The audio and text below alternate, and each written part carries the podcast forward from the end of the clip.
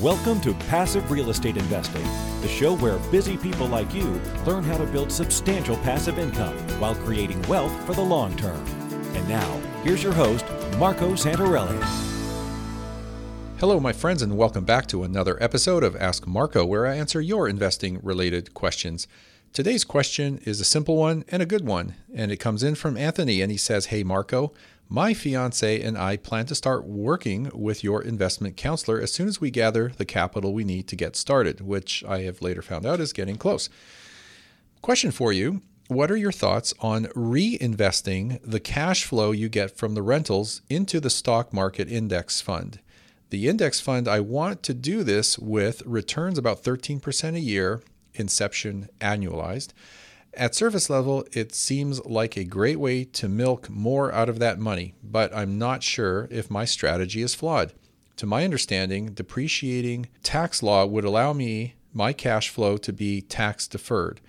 In the stock market, I'd be hit for long-term capital gains at around 20%. Would it make sense to reinvest the net cash flow into the market in an attempt to increase my overall return on investment? I'm 26 years old, and our mindset right now is growth. We have a goal to buy a lot of properties in the next decade. Thank you. I did reply back to Anthony, and he later sent me an email saying, "My fiance and I are working extra hours to get as much capital as we can to get started on a good foot with rental properties. So we've been busy as well. I've noticed that you already sort of covered my question in your podcast on episode 177, which helped give me some good advice or guidance. Appreciate all your guidance. Have a good one." Okay, Anthony, good question. So I don't think this is flawed advice at all. What you're doing is a good idea. I mean, if you can get a 13% return on the cash as you save for your next property, that's a great way to go about it. Your cash is not sitting idle, it's moving. You've got it working, and a 13% return is not anything to sneeze at. So if you can get a 13% return on your investment, or an annualized return of 13%, then go for it. I mean, that's a pretty darn good return, and it's far better than it just sitting as cash or being in a savings account in a bank at, a 0.25% or whatever you can get. Of course, you always have to remember that past performance on any of these funds, like index funds and mutual funds and whatnot, that past performance is by no means a guarantee of future returns. A lot of funds do well for many years back to back, and then all of a sudden they hit the wall, and sometimes they even lose money. But for smaller amounts of cash, it is a good idea. If you have larger chunks of cash, meaning enough that you can put a down payment on your next rental property, I mean, that is your next goal. That's your ultimate goal as you build your portfolio. So you'd be better off investing that chunk of cash into the next rental than, having larger chunks of cash sitting around. The idea is really just to save, not for the sake of saving. You never save for the sake of saving. That really is a money mistake.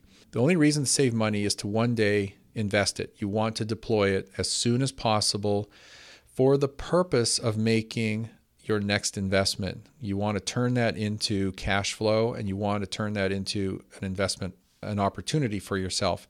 But just don't let it sit as cash. If you can get 13%, go for it until you can build up a chunk of cash to put as a down payment on your next investment, and rinse and repeat. Just keep doing that until you get to the size of a portfolio that makes sense for you and your wife or your fiance. Now, one other comment, and this is another strategy, not necessarily for you, but in general, many people like you are in growth mode. They're building a portfolio and they have a goal of X number of properties. But there are people who have reached that portfolio size that makes them comfortable, that will help them get the lifestyle that they want to achieve their financial goals. And at that point, whether that's 5 properties, 10 properties, 15, 20, 30, 50 properties, at some point, you're going to reach the size of portfolio that makes sense for you. Now, odds are you will have mortgages on those properties, or probably most of them, maybe not necessarily all of them. Then what you can do as an alternate strategy, when you get to the portfolio size that makes sense for you, you could use that cash flow or the cash flows from the properties, or a portion of the cash flows from the properties, to start to pay off the mortgages. And what you do, there's 2 ways to go about this, but typically what you do is you create a snowball effect. and you start to take that cash flow or the cash flows from the rental properties and you put that towards usually the smallest mortgage on whatever rental property you have. You pay that down. You pay it down as quickly as possible. So every month you're paying off additional principal and you get that first one paid off. And then you go to the second property with the second smallest mortgage. At that time, it would actually be the property with the smallest mortgage. And you now put those additional cash flows towards that second mortgage and you pay off, you accelerate the pay down and pay off of that second mortgage. And then you keep doing this. You go to the third property with the smallest mortgage in your portfolio, and you pay off that third property's mortgage with the aggregate cash flows from all your properties. And this creates a snowball effect where you start to knock off the mortgages. Now, this is a strategy that is good for some people and other people don't want it. They always want to be leveraged. They always want to have debt. They always want to have that equity working for them. They just don't want it sitting in the properties. And that's okay too. They're just two different strategies. They're both good. They're for different people. But what you do is you just take those cash flows and increasing cash flows and pay off one property after another, after another, after another, and your cash flows start to grow after paying off each and every one. Anyway, that's taking it one step further, but hopefully that completes the answer to your question, Anthony. All right, with that, I will just end it here. If you have a question about investing or finance or real estate in general, let me know. Just go to askmarco.com or passiverealestateinvesting.com. Click the Ask Marco button, submit your question. I will do my best to reply and or answer it on the show.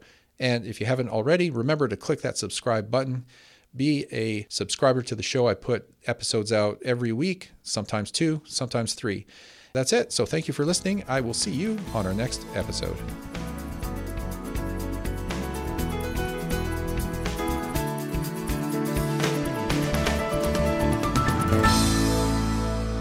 Are you on track to achieve your financial goals? Income-producing real estate is the most historically proven way to accumulate wealth and has created more financial freedom than any other means. Norada Real Estate provides everything you need to invest in the best turnkey cash flow rental properties. Our simple proven system will help you create real wealth and passive monthly income. Get your free strategy session with our knowledgeable investment counselors at noradarealestate.com. That's N-O-R-A-D-A realestate.com. Nothing on this show should be considered specific personal or professional advice. Please consult an appropriate legal, tax, real estate, or business professional for individualized advice. For distribution or publication rights and media interviews, please contact the host.